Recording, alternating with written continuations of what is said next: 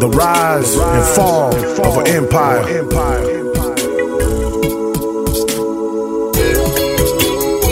We hustling crazy. We hustling crazy. We hustling crazy. We hustling crazy. What's up, ladies and gentlemen? Mike Kermode here with Darren Prasad, and welcome to another episode of Canucks Mafia.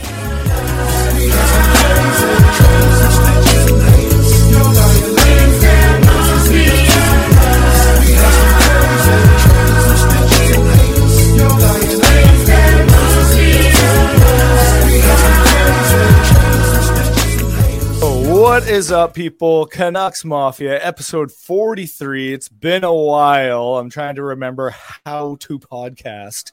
Um, but I think we got it. Uh, unfortunately, no Darren Prasad today. It's Mike Kermode rolling solo, but not exactly solo because I do have a special guest. Welcome once again, Malcolm Ert. Malcolm, how are you, brother? Pretty good. It's good to be back uh, doing the podcast thing. It has been a minute for me as well. So uh, yeah, good. Uh, good to be back on the Area 51 Sports Network. Absolutely. And, uh, you know, p- part of the reason I think it's been a while is because obviously there hasn't been any Canucks hockey or Canucks news for the most part. But that all changed yesterday as they went for the home run big fish out of Russia, Andre Kuzmenko. So let's obviously start with that. Uh, Malcolm, like, I, what do you know about this guy? I mean, for, for me, it's just what I've read off of Twitter in the last month or so. Um, sounds like you know a promising guy, right? Like second in the KHL scoring, uh, not just kind of your your typical flashy Russian. Like the guy plays with a little bit of grit. Um, and uh, you know, seeing pictures of him and videos of him in the last little bit, he, he he's a big boy. He's kind of like that Podkolzin, where he's just that he's that stocky, strong Russian kid. So uh, quickly, just kind of you know your your your overall thoughts on on Kuzmenko. Well, you know, I'm not going to sit here and pretend I've you know combed through or, or was watching his KHL games and um, uh, and a Kuzmenko expert or anything like that. But to me, I think you know the first thing that kind of just hit me, and, I, and it's certainly not anything that's been brought or not been brought up before, but just the, the Canucks won something like this. Uh, you know, we, we've certainly heard of you know you know these UFA targets before, and boy, do we often be you know that team that's the bridesmaid and and not the bride. That oh yeah yeah we were really close on on this guy, but he ultimately you know there was just something that was a little bit better. Uh, you know, the one that always still rings back to me that I at least haven't heard is the Justin Schultz uh, when he ended up signing with Edmonton, local boy. You know, it seemed you know we were the team that you know was dominating, kind of like Edmonton now, and it just kind of seems like it's the opposite situation where a player sees a you know a team on the rise, you know, a real opportunity for him. Where of course you know Schultz was worried he was going to be stuck behind some good players here, uh, and ultimately, you know, it's it's you know we, we always kind of joke you know some of uh, Benning's worst moves have actually helped us in uh, you know a silver lining kind of way, and you know the fact that we had no kind of prospect pipeline and you know you know a lot of holes really on that left uh, side of the the wing. Uh, you know, ended up kind of coming in to help us out on this one uh, because, of course, you know most teams have a whole lot more depth. Uh, so the fact that there was a you know a clear path to you know I think you know I, I'm trying to temper expectations. You know, to me, no matter what, he you know unless he midway through the season gets on a plane back to Russia, this was undoubtedly a win. You get an asset. He costs nine hundred twenty-five thousand dollars. Nothing against the cap, especially if you ended up putting him down. Obviously, the acquisition price was exactly what we want it to be free. And the fact that there were 20 teams bidding on this guy and he ultimately chose Vancouver, I think is just in such stark contrast. I think one of the Twitter polls was up yesterday is, you know, would we have still made this signing if uh, the old guy was still here? And you know, like, of course not. It, it's Yeah. just, and it's just a, a demonstration of a clear culture shift and the way that players and unrestricted free agents who don't have to sign here have no motivation to sign here other than what they see the organization is going to do moving forward. So, you know, to me, that's the, like the the first point, or I think the the real focus here is just simply that we actually won something when we're a city and a franchise that is so used to not. Uh, I, I can't even really think of a UFA like this that was so highly coveted in his prime years. Because the, the other thing I think that needs to be mentioned is he's 26. So, like, you know, it's not like we just got a 20 year old or, you know, a 22 year old who's going to be here or could be here for presumptively, you know, five, eight plus years. We're, we're looking at, you know, probably, you know, Evgeny Dadonov, you know, around, he came over around the same age, you know, that kind of time frame. So a couple of good years. So it's not like this is some grand slam Artemi Panarin, Kirill Kaprizov, you know, something like of that level. But it, to me, it's it's a clear, clear win so that was, I think, you know, kind of the first thing I looked at. Now, you know, as soon as the news broke, because of course I'm worried about getting my heart broken, so I didn't do too much research. Uh, I, you know, I looked into, you know, some elite prospects reports. Of course, I listened to, you know, some radio, and there was some, you know, great kind of prospect updates on him. And uh, Dylan Griffin on uh, 650 yesterday from Elite Prospects uh, you know, he was comparing him. No, uh, you know, I, I, like, I wrote down this very clearly on my notepad here to make sure I don't miss this point.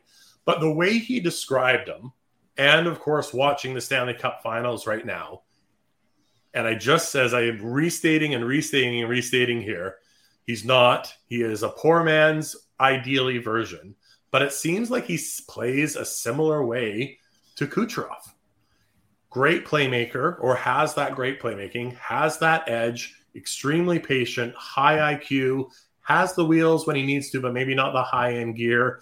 Little maybe of a you know a liability defensively. Uh, so you know, again, I'm not expecting him to put up 30 goals or 30 plus goals, but I I think there's a certainly a path to 30 plus assists. And we the you know the way we have our team structured, there are some guys who really like to have you know the, themselves set up for that one shot you know or one time goal. You know you think of Horvat and you think of Pettersson. you know either of those situations I think you know obviously try them out on both. Like you know to me the guys who are writing in like hard lines like oh these are your lines here on you know July or June 21st obviously incredibly premature. Let them all come into camp and, and play with each other and uh, and you know go from there. Um, but you know the the idea or where you can see him fitting in when you kind of look at those stylistic fits, uh, you know, it seems like he could kind of fit in anywhere in our top six. Uh, so you know that's appealing because you know he's a left winger, but of course he has a right hand shot. We're a little weak on that right hand shot, especially on the power play. Uh, so you know, again, I'd slot him in hopeful as a you know kind of PP two guy. Um, but uh, yeah, you know, again, it's it's it's encouraging to say the least to you know win something like that, and a guy that you know also is 26, so you know should be ready to you know c- come with the rigors and not have to, other than learning, of course, the NHL style game versus the KHL, which is certainly going to be a learning curve too. Yeah, uh, we've seen we've seen other players in the past struggle with that transition. Absolutely. Yeah. So you know that's that's where the you know the real variable comes in, but at least they'll you know have that maturity, the physical maturity, as you kind of pointed out. We you know I've seen some uh, pictures there. He's uh yeah I you know I don't expect him to get knocked off the puck. Yeah, he's a little bowl for sure, and uh, I mean I, th- I think you nailed it when you said r- risk free. Right, this is a essentially a risk free contract. If it doesn't work out, it's a one year deal. Um, you hope people still look back and be like, hey, look, like it, it, it, was cool that we wooed this guy away from, like you said, 19 other teams um, and put together a good enough package, not only just for what he can contribute on the team, but selling the city and selling the franchise and all these things. And I think you're right, too, that, you know, we do have a roster in which Kuzmenko looks at that and says, I I'm probably one of the top six forwards on this team right now. Um, whereas you know other teams around the league, perhaps he looked at and he's like, I'm going to have a tough time fitting, uh, you know, squeaking into the top six. I might be close to like 16, 17 minutes a game. Whereas he looks at Vancouver and says, I'm I I, I got a good chance at a role right off the bat here. Um, also, you think like you wonder if Podkolzin's the perfect line mate for him, right? You know, I'm sure Podkolzin's happy to have have another Russian around. I'm sure Kuz- Kuzmenko is happy to have another Russian around. Um, and uh, they could you just kind of look stylistically like Podkolzin's more of a shoot first goal scoring type. Uh, Kuzmenko seems like more of a, a, a playmaker. That right there seems like a fit. You throw a guy like maybe even Horvat, who's not a playmaker, is more of a, a, a shoot first kind of guy too. You wonder if that's maybe a nice fit for Kuzmenko right there. Um, so yeah, fit wise, I think I think it makes a ton of sense.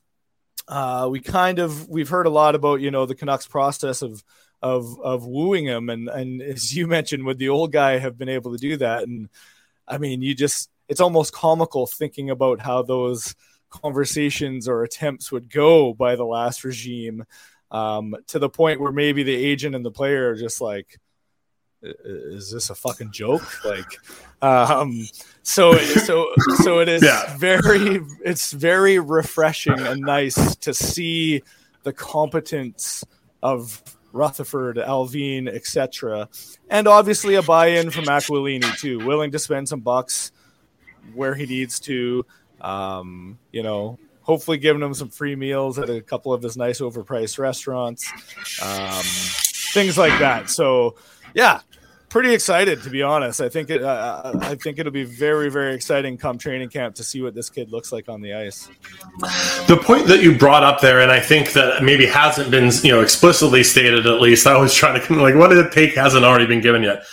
Is that what this new management allows? And having a large group that you know everyone has a clear role and a clear department, and then essentially two people who oversee it who don't have necessarily any direct responsibilities, versus a small group who seem to want to have a hand in everything. And by doing so stretch themselves too thin. So when you had a group of three a general manager and two agms do you think you would have had six and a half hours to drive to go meet this guy? No you wouldn't. And, and, it, and it just speaks to you and me and all the other guys who are out there and girls who are saying that clearly the process here is flawed. Clearly what is happening is not working. And and the responses and the answers that we'd get were no you know we like having a small group. The you know this is how it works because we have a tight ship and all kind of one group of thinking. It, it was just and, and every other franchise the successful franchises they all have these huge large expansive groups and we speculated was this an aquilini thing was this him saying listen i you know i don't want to spend money on this area well you know again i i can only go with what i see and since a new head of the hockey department has been around, we have been hiring and hiring and hiring and hiring. And we have a large head office now. So it, it's just one of those things that, you know, there's just so many clear, good reasons to move on. And this is just another one of those displayed. You know, I we, we don't need to speculate. We've all we can all just close our eyes and hear exactly what the response would have been today with the old guy with you know with the, all you know i'm not even going to say them but you all know them already you've heard them time and time and time and time again we we know exactly how it would have gone. We would have been one of the fi- runners up and we would have been just that close and for x y and z it didn't happen right? So you know to, to just to see that kind of you know the the process the proof of concept the the Mhm. it actually happening uh, the way that we said it would it's just that like sense of relief that you know the what we were speculating and, and now we're seeing it actually happen. Yeah, it's like things are different now, right? And that's what we've been hoping for for at least five, six years. So it is nice. It is absolutely nice to nice to have that and to see that. So, um, so that that takes us right into just this off season, right? This is a huge off season for the Canucks. Uh, there it's the first off season with the new this new competent management group. Um, and yeah, this team has some good pieces. We all know that, but what would you say are the well i'll tell you what i think the priorities are for this offseason. You tell me if you agree disagree or want to add anything in there. So for me top of the list is you got you got to start rebuilding this defense. And that starts with acquiring probably quinn hughes's partner for not only the near future but potentially the long term. Is that going to be? Is that going to happen in in one sign, one trade? Who knows? Probably not. But you got to start looking ahead to that. So acquiring that right hand D man or at least right side D man, um, that can be you know a, a top two NHL quality D man. Uh, acquiring some prospects, so that probably means getting more picks. And then lastly for me is you know you got to shed at least one or two of the bad salaries. So the bad salaries to me are obviously Poolman, OEL. I don't think there's any way in hell we're, we're, we're, shedding that. So I think we're stuck with that one and have to be prepared for that. Tyler Myers, Peter Pearson, Jason Dickinson. I think for me, one one of the higher ones, but if but probably two of those guys, we need to find a way to shed their salaries. To me, those are the three priorities. What are your thoughts on that? I, I you know, I, we're absolutely aligned. The right hand D is the most glaring weakness of all the weaknesses that you you know you simply can't expect to be not just a hopeful playoff team, but a regular playoff team and a cup contending team unless you address that right hand defense. So, you know, you absolutely do that. To how I, you know, I, how I've tried to look at it is what do we have? Goaltending, check. Demko, great. Spencer Martin, you know, for what he'll need to do, you know, making minimum money. He's, you know, he's proven in a short amount of time that he can do something like that. With Ian Clark, I'm not of because of our limited cap space. I'm not in favor of spending another dollar on our goaltending group. You know, if that means Mikey hopefully gets one, he's still here, and two, he gets some NHL games because of it that that sounds good to me. It doesn't sound like the worst thing in the world. Again, I'm not expecting this to be, you know, a, a you know regular playoff team next year. You know, my hope is we start talking about that the following season. So the other you know strength we have, especially now with Kuzmenko, is our top six, and the, the guys that you kind of labeled there as you know our bad contracts the the one I, you know i'm also of course i don't want to attach any kind of asset to these players because we simply don't have them. So you know we I, we just got to stop that bleeding. So of those guys the ones that i think you can move easily or without assets are top of the list tanner pearson. I wouldn't be surprised if we can get a third pick back you know, maybe a late second, depending upon the team and the situation. Now, again, of course, he does have a, a, no trade clause. So, you know, we will have to work that out to some extent. But, you know, it is one of those other nice things about a new management group. New management didn't sign that new trade clause. It's not the first time a new group has come in with a new no trade clause and said, hey, you don't have a spot here, doesn't work here. And you'll find out very quickly when players are told, hey, you don't you're not wanted here. That that no trade clause. It turns out that you know they're willing to move it pretty quickly because these guys want to be wanted. Mm-hmm. They're at some level bit of an ego maniac. So the fact that they're not wanted by an organization does not sit well with them unless they're it's old and at the end of their career. Human nature, though, right? Human nature. Imagine, imagine your company said, "Hey, Malcolm, you know, yeah. we, we don't want you anymore. You're gonna you're gonna go somewhere where you're valued and wanted. So it, it's it, human human nature. Exactly. So what that trade clause does is allows you to facilitate a trade to a team that you or a city that you actually want to go to. Yeah. So ultimately, I don't think that's going to be a deal breaker, but it is a stumbling block.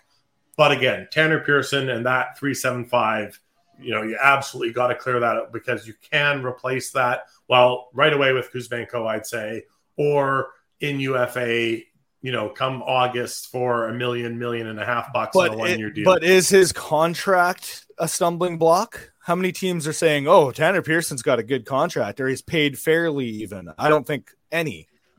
I, you know, by no means is that I don't think anyone's looking at that and going, oh, here's a good value contract. But there are teams who have the space, you know, that will be willing to take on an asset like that in the off season you know, remember when he was a pending UFA, apparently we were getting some pretty decent offers for him. Now, again, that is as a pending UFA, but it was at the same salary. So, you know, I think he has a slightly higher salary than he's worth, but he's got those good old intangibles that, you know, good old GMs love won a cup. Great in the locker room. Great in the locker Great in room. the room. Great in the room, right? So, you know, there there are those things that will make him appealing. Transitioning now to the other thing is, you know, if there's one kind of cliche I have in the back of my head, or so many, but one of them is there's no such thing as an untradeable right-handed defenseman. Tyler Myers, of course, that's not a great contract. Do I think we could trade him? Yeah, I think I do. Tucker Poolman, again, not a good contract. No, Do I think we could move him? Yeah, I do. Really. So to me, ultimately, it's about how can you replace those guys internally? Because uh, you know, again, by no means am I here saying I'm a Tucker Poolman fan, but it is so hard to find those right-handed defensemen right now that you know you kind of got to look at it's okay, it's this or what. It's you know, you, you know, some people are you know they just complain about a problem with no solution. Well, okay, who are you replacing Tucker Poolman with? At what cap hit? What's the acquisition cost on something like that? So, you know, I think you need to factor all those moves in when you're contemplating moving both Tucker Poolman and Tyler Myers. Because as by no means am I sitting here saying good go- contracts, assets to the team, those are guys you build a cup contending team around. But I'm certainly not willing to attach an asset to move either of them. no. And I think without uh, someone to replace them with, you are solving one problem and creating another one. Yeah. So, you know, those are both guys that, you know, in conjunction with other moves, I'd certainly consider. So I'd I'd agree with you that with that Myers, you know, Myers is an NHL D man. There's no question about that. He's he's got his flaws, he's got his warts. His contract is, uh, you know, he's paid too highly for what he brings, and that makes me think that the Canucks may have to eat some salary, right? And I'm okay with that too, right? Two years left. I think if a team could get Myers for four, four point five mil for the for the last two years of that contract, there would be a lot of teams lining up for that. So I think the Canucks really got to look at that, um, and that might be an opportunity to say, um, or, or sorry, yeah, and then with with Poolman, there I disagree with you because I I agree with you that right-handed D men who are NHL quality and caliber are you know there's always a demand. I don't think Poolman fits that. I don't think Poolman is an NHL quality player. Even at if he was paid eight hundred thousand a year, not many teams are going to want that guy as their sixth D man, right? Like he, that's how bad he was for us. I think he had a bad season. I think he probably was better at times in Winnipeg. But if anyone's looking at the tape or anyone followed his season last year, that guy should be a that guy should be an a that, that guy's like an AHL D man. He's that bad, in my opinion. his his mistakes were really loud. I think that's part of the problem is when he he made a mistake, it you know often resulted in a goal in the back of the net, and clearly that's not a good thing. And again, by no means am I sitting here going like Tucker Poolman's are actually a really good player and no one knows it, but ultimately he's two and a half against the cap, and I do think he is an NHL caliber player, bottom six pairing anytime you get him into the top four, that's absolutely a huge problem. And that's also what was happening was he was having to actually take some top four matchups uh, on this team because we just simply had no one else. But it, as a third pair only right-handed defenseman at two and a half, again, I prefer that than attaching an asset to trade him. Yeah, no, fair enough. And, and and and again, by no means am I saying, but remember, Erik Gudbranson was making four point four. Was he an NHL caliber defenseman? And he we moved him, and Yeah. he's still playing in the league. Yeah, just again to speak to the scarcity of right-handed defensemen. That's the problem. No right-handed defenseman really is paid what they're worth. They're all, especially the ones who get to UFA, inflated because there's just none of them. It, you know, s- people with sons start teaching them how to play defense and shoot right-handed because yeah, that's that's your guaranteed way to a contract right now. I'll tell you that. that's true. Right, and daughters. Sorry, yeah, but- and uh, yeah, so so also this off season too is like, I wonder because I wasn't sure if if you know Rutherford and Allvin realized like, okay, you know, we got we got to rebuild this. We need a couple years. Going out and getting a guy like Kuzmenko makes you wonder if they're if they're trying to you know turn this around in a hurry, which is a, a tricky phrase around these parts. But uh, yeah, exactly. I think we're just scarred from that. yeah, and, and, and, and just like the most infuriating thing about that, I hate going back. I hate going back, but was that he said he accomplished it because he made the playoffs in year one.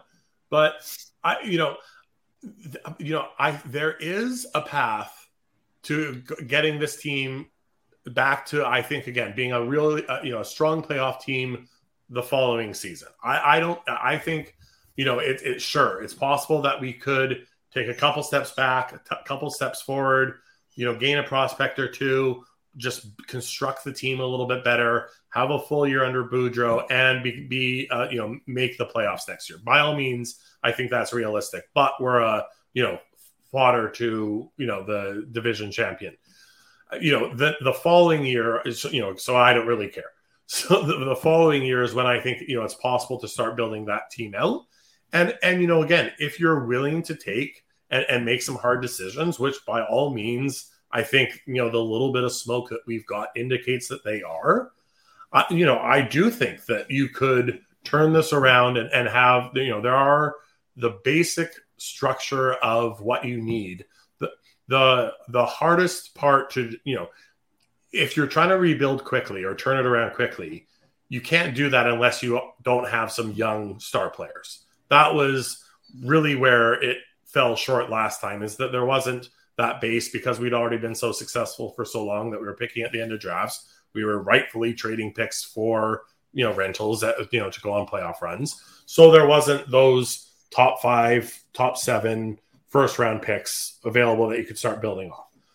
Because you have the number one C, because you have the number two C in Horvat, because you have the number one D in, in uh, Hughes and the number one D in Demko. Yes, I, I do think a competent and above average management group like we do have now, I do think that you could turn this around in two years.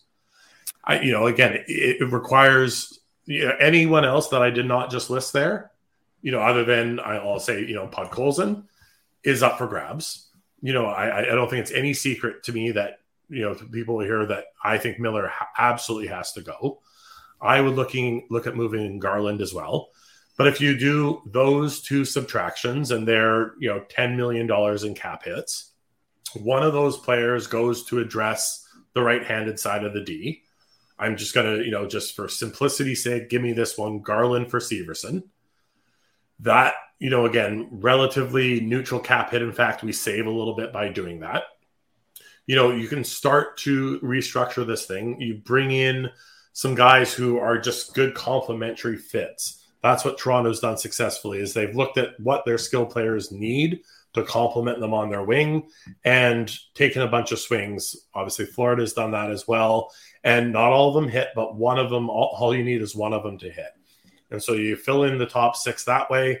You address the bottom six by bringing in, uh, you know, two right-handed centers. Uh, you know, thankfully there are a fair number of those guys who kind of fit that role, you know, available. You know, Curtis Lazar, just off the top of my head, you know, would be a nice fit. There's also, well, we, we you know, that's that one Swedish signing, uh, you know, big guy. I'm not going to come up with his name right now. Nils uh, Nils Åman or Åman. Yeah, uh, you know, you know, he kind of profiles as a fourth line center. Of course, you've got now I'm blanking on him again, but uh, Lammikko, uh, you know, who can play fourth line center. You know, you start to address and, and try to find, you know, those guys. Of course, Dickinson. You know, I don't think you know there's any way out of him. Uh, so you know he's on my roster next year to try to turn it around and then be able to you know flush him for a third or fourth round pick the following year. Um, you know, I you know I think there is a path with competent management with the core pieces that we've earned by sucking. Yeah. Well, you know, I agree with you on the Miller. Miller needs to get traded team, right? Like there, to me, it's just it's just not even a question. Um, his next contract's going to be way too big, and it's not going to age well. Just like ninety five percent of those contracts in NHL history haven't. Uh, he's a guy who I still am a firm believer. I, I've I've been banging this drum that was probably we were probably going to get the most for him at last year's deadline. It didn't happen. I understand why you couldn't have traded them at last year's deadline with the way the team was playing and everything like that. I don't think the new management could come in, trade them, and just say, "Sorry, boys, we're giving up on this season." Um, that's a way to make enemies right off the bat. Uh, but that being said, that's the piece that is going to turn around the the future of this franchise, a la Rick Nash five years ago.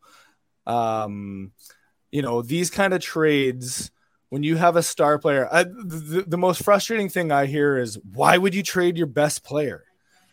To me, those people who say that are just so short sighted don't really understand how hockey how how things work around the NHL and are just kind of focused on strictly the Canucks and the current Canucks. Anyways, that's that's the type of thing that 3 or 4 years from now you look back on and you're like that's what that's what did it. That was the difference maker, right? So you you get that right. I I think any Miller trade right hand defense prospect is paramount. Absolutely paramount. I would take less of a package on a good right hand D, D prospect than if it was like a left winger and a lefty prospect and a pick. I would, you know, you you you got to focus on that right hand D um, position. Uh, I also think that there's some guys this offseason who can, you know, you focus on. You look at a guy like Nichushkin. You look at that that impact that he's having on Colorado, not only in the playoffs this year, but all season long, and really for the last couple years. It's a big body. It's another Russian you can bring in to help with Podkolzin and Kuzmenko. We got to think too. There's a possibility. This is a this is like a showcase for Kuzmenko. He he comes out has one year, puts up 50 points. Next year, that contract's looking like four million a year or something, and maybe the Canucks are out. But uh, you know, you, you, you get a guy like you have Podkolzin around, you get a guy like Nichushkin in there. Now there's this kind of Russian influence in the room. Kuzmenko maybe wants to stick around for a little longer. Also, he might see this team is very close to competing, and we got competent a competent GM in here to to to make sure that we do compete. Um, so lots, now, lots. I got. Of- I'll just to kick in there. What number are you comfortable with on a contract for Nichushkin? Well, this this would depend on what we can shed for for salary because that would that would be okay. Just in a vacuum, then. In a vacuum, I'd say five years, five point five, five years, five mil. I, you know, like I've, you know, at least uh, I was stunned when I started to hear those kind of numbers for him, and I, and I know he's been better for a couple years, but he's also, you know, twenty seven. He was the same draft class as you know uh, Horvat who we're talking about potentially getting old, you know, in the next couple years. And, you know, some people are worried about giving him a long term contract. And, and I worry about those guys who kind of peak late and don't have that real body of work. And he had some real down years.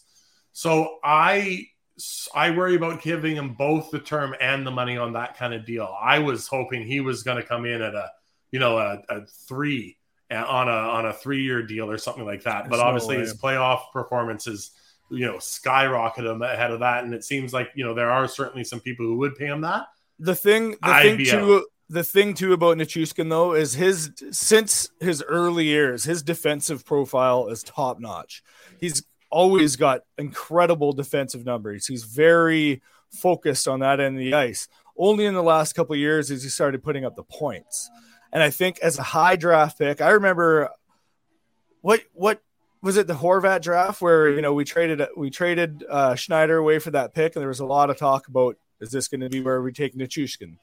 He yeah, was a high he was a high profile guy, um, and his offense didn't translate. He, to his credit, maintained himself as a NHL player because of his defensive strengths. Um, and he's maintained that despite throwing up the offensive numbers right now. I think he's a guy who figured out the NHL game. Um, I think his size, his physicality, and his defensive awareness alone make him a valuable part, especially to a team like the Canucks, who are soft to play against, don't have many big bodies, um, and don't have many good defensively defensive minded forwards. Right? Like we thought maybe Dickinson was supposed to be this defensive minded forward, and it was that was not the case. So, um, I get I get the concerns, I get the age, uh, but I don't mind paying a 27 year old for five years. I think I think the issue with Horvat, the worry with Horvat, is that he's getting that eight year deal, and then and then the last two three years of that deal is just going to be going to be rough. You know, and, and, and fair enough. And it was obviously a 55 game season last year, but he had 21 points. You know, like I, I'm, I just if I'm paying someone for defense, it's going to be a defender or a center, not a winger. I just to me that's you're paying too much money for uh, stats I'm not willing to pay for that I can I can find defensive play for a lot cheaper than 5.5 per. So I I prefer to go that route. Yeah, 52 points this year in 62 games, including 25 goals. So hey, hey, by all means, he had a good year this year, but also beware of guys in contract years, and Yeah. you know, uh, to ho- hopefully not get in too much trouble. But there's some history with Russians getting paid Yeah. and going downhill. Yeah, no, you're absolutely right. So, uh, but yeah, anyway, so this this this off season is going to be uh, just a massive run for the Canucks, and it's going to be telling to see what this new management group is is thinking about this team and this roster and what needs to get done. So, uh, also, there's a big question mark with Boeser. What what do we do with Boeser? Right, he's a guy who's he's uh, RFA needs a new contract. His qualifying offer is 7.5 which has gotten a lot of, of talk you know in the vancouver market. Obviously that's too much to pay the guy. Worst case scenario he chooses his qualifying offer or he you know assuming we offered it we we, we did offer it to him uh, and takes that and it walks him to free agent on a one year 7.5 million contract. That can't happen. So there's two options. One long-term deal to trade the guy. So I'll ask you, long term deal, what does that number look like for Boeser? What do you think is a realistic kind of fair number for each side as far as term and, and dollar amount? So there there is a third option because he doesn't actually become a UFA after next year. It, he would he would be he would be an RFA for one more year. Oh, okay. And and if I'm putting myself in in Boeser's shoes, we all know that his dad just passed away. I can't imagine that he's all that interested in talking contract right now. So you know, because it's seven point five, and you know, again, if uh, there's one thing I'm not actually going to fault Benning on. It's it's this contract. They were incredibly trendy at the time. It, it, it was the right move because you know he wanted a long term deal, and he has been up and down since then. And of course, this was all pre pandemic. So, you know, everyone expected the cap to be, let's say, at least $6 million more than it currently is. And, you know, at that point, a $7.5 million qualifying offer, you know, is, isn't such a big deal. So, I, you know, I, you know, the early talk was, you know, hey, maybe we're going to be able to get something, you know, mid-term done, which, you know, I, I don't know about the long-term deal. I, you know, if I were to kind of rank the probabilities of everything to happen, I'd probably put long-term deal as the least likely to happen.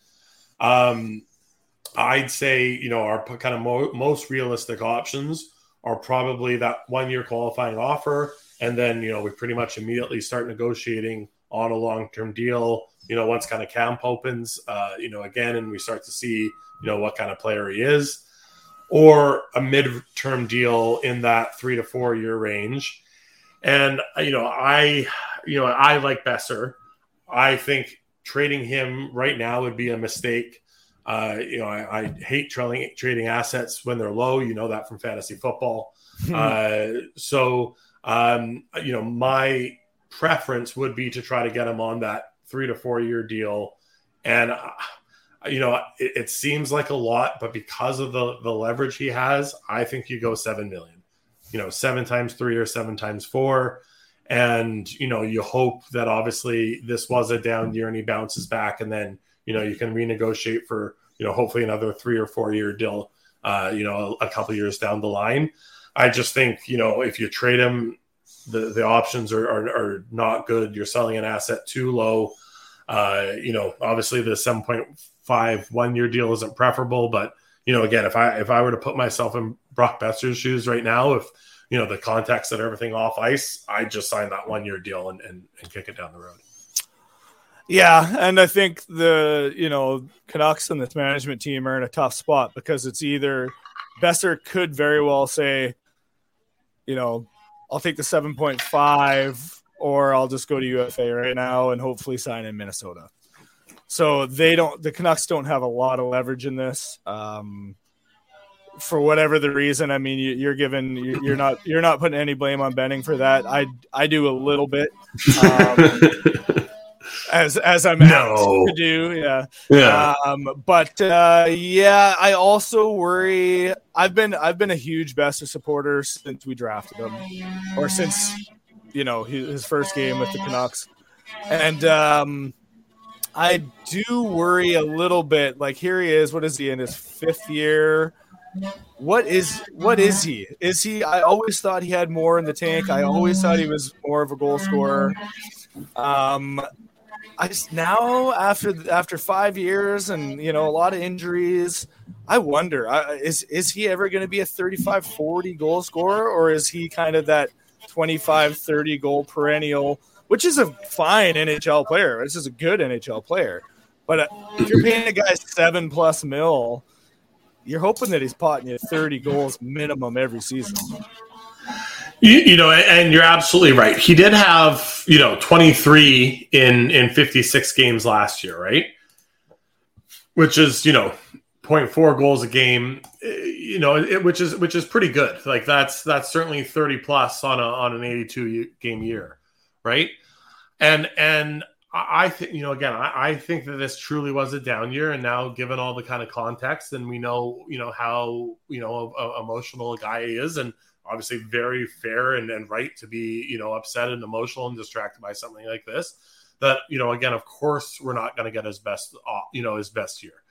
You know so so i i you know i just don't see trade like i just don't see any realistic trade that returns any kind of similar value so like you know to me that that's just you know i i just i can't consider that as an option because I, I truly believe he's a better player than he showed this last year. And of course, any GM that you're negotiating with, they're going to say, nah, you know, he's up and down. He's, you know, has the injury history, never played a full 82 game season, blah, blah, blah, blah, blah. And, you know, you're, you're, you're going to get another bad problem. Like, you know, the suggestions of trading him for another bad RFA deal, like, ugh, like No. absolutely not have zero interest in that whatsoever. Let me clarify. I, I don't want to trade the guy. I just think you got to figure out that that kind of long term ish contract with him before he before he accepts that qualifying offer. So uh, if I'm if I'm the Canucks right now, I sit him down briefly and I say, look. I know it's a tough time for you. I don't want to drag this out. We, you know, we think you're a great player. We think you're part of this future. I know you're tight with EP and, and, and Quinn. We want you here. Let let let's do this. Six by six you, your family set up for for life essentially. It's not something you have to think about. You can focus on other things. Six by six takes you like through your prime in vancouver. Hopefully everything goes well and we'll talk another a second contract at that time. Let's get this over with. We love you. We support you. Boom take it six by Yeah, hey. I, I- I'm I'm certainly in favor of the six by six as much as that term is emotionally scarring again for Canucks fans. Um, you know, I, I've certainly speculated and, and would look for a six times six deal. I just again I worry about the you know the incoming GM and you know the what we've heard about maybe their perception and what we know of how they like to build a team, speed, which we know is the knock on Boeser. Like if you know, Boeser was a pure skater. He would have been one of those top 10 picks in, in that draft class. You know, he slipped because of his speed. And, and, you know, in a, in a game that is so fast, I think that's probably why we see some lapses uh, in his game is because he isn't, you know, doesn't have that quick acceleration that, you know, a lot of the top six forwards do have. So, you know, I, I you know, I would sign six times six. I just, you know, because again, I believe in him. I've been here and I, you know, remember, you know, watching YouTube videos during the draft after getting upset that we weren't getting McDavid that season and refusing to do a bunch. Uh, and, you know, and, and going like, you know, this Boeser kid looks pretty good. And, and, you know, if they can, you know, you can fix speed. Uh, Horvats is an example, you know, he could be a good player. Uh, so, you know, again, I, I would sign it. I just, I, I don't think it's maybe necessarily a realistic possibility based on the you know what we have been able to glean uh, from you know how Rutherford and Allvin build a team. You know, rarely, if ever, is he a guy listed in that kind of core uh, that they discuss. So you know, typically you don't go long term on guys that you aren't considered a core player. Totally fair. All right. Well, we're here, we're close to 45 minutes here, so uh, uh, I think we'll we'll we'll end her now. It's been a good discussion. Appreciate you coming on. I do have one last question for you. Right now, as it stands, Tampa Bay just won Game Three last night, two to one. Colorado over Tampa Bay in the final so far. Uh, what's your prediction? There's a little bit of a handicap now, obviously on Colorado side. So so where where, where do you see this going? You know, I was, I you know, I counted Tampa out in the first round and then I, well, you know, it was, it was going into it. It was, of course, because they were playing the Leafs. Like, ah, shit. Like, you know, it's it's so hard to three-peat. Is this finally going to be the year that the Leafs are able to crack through? And you know, so I, I had that little bit of seed of doubt coming into the playoffs. Obviously, again, Vasilevskiy wasn't playing his best in that first round, but it seems like, and the best teams, and if we've learned anything from our, uh, you know, failed 2011 Sedin era run the best coaches and the best teams are able to adapt during a playoff series, learn their opponents' weaknesses, and start to exploit them. And we've seen that now, you know, last whole playoff run from Tampa, their, you know, their last cup. And, you know, that we started to see that in the series this year that, you know, the other team started strong. They won the first game or the first two games. And then Tampa adapted and got stronger and, and were able to outlast that series. So, you know, I, I believe it or not, I'm still going Tampa. I, you know, ultimately, I think goaltending is so huge in these high, high, high pressure games, even more so than the conference finals. You know, Canucks fans don't need to be reminded that some very, very good goaltenders can crumble in a Stanley Cup final. And or win, or win you a series a la Tim Thomas. Totally and and you know Vasilevskiy just has that pedigree, that unflappability, and you know we we've seen him shake off a seven goal performance and you know turn into you know a hell of a show last night. So uh, you know I, I you know I'll change it from six to seven, but I still have Tampa outlasting him. I do not believe in Des, uh, Darcy Kuemper. I, you know I don't think Pan, Pan, Francouz has the juice either. Um, you know, to me, it was I, I was calling, you know, everyone who's talked to me the whole year. It's been Colorado, Colorado. I'm like, yes, unless their goaltending cracks, and their goaltending is starting to crack. Yeah. So interestingly, I also said Tampa in six before the series started, uh, mainly because of the goaltending edge. I didn't real, I didn't think that you know Vasilevskiy was going to be an issue for the first couple games. Um, I do think. I mean, you watch Colorado is really taking it to them five on five. Uh, they are fast. Their forecheck is is something else. But I think you nailed it. Tampa figure just they figure it out, right? They find a way, and that's what great teams do. They find a way. They're never out of it. Uh, we saw that in the Tampa or the Toronto series. We saw that in the Rangers series. So I'm gonna change mine to also Tampa in seven and seven because I don't think they're gonna win three straight here or four straight. It would yeah. be. But I do think that that Vasilevskiy's gonna gonna figure it out. Uh, he started the process. I mean, after that first, the first goal is a little weak uh, yesterday, but after that, he was strong. Uh, so I'm going Tampa in seven as well. And it'll be it'll be the same games as the 2011 series. Everyone wins at home until game 7. There you go. There you go. And one thing I do want to say too is as hockey fans, not just Canucks fans, we need to cherish this series because this is some of the best hockey we're we're, we're going to watch. These are two absolutely elite teams. Uh, it's rare that the two best teams in hockey actually make it to the cup for whatever reason, whether it's injuries or just you know sometimes shit happens. But uh, as hockey fans we really need to to to focus on this series watch and enjoy because this is some of the best hockey we're ever going to see in our life.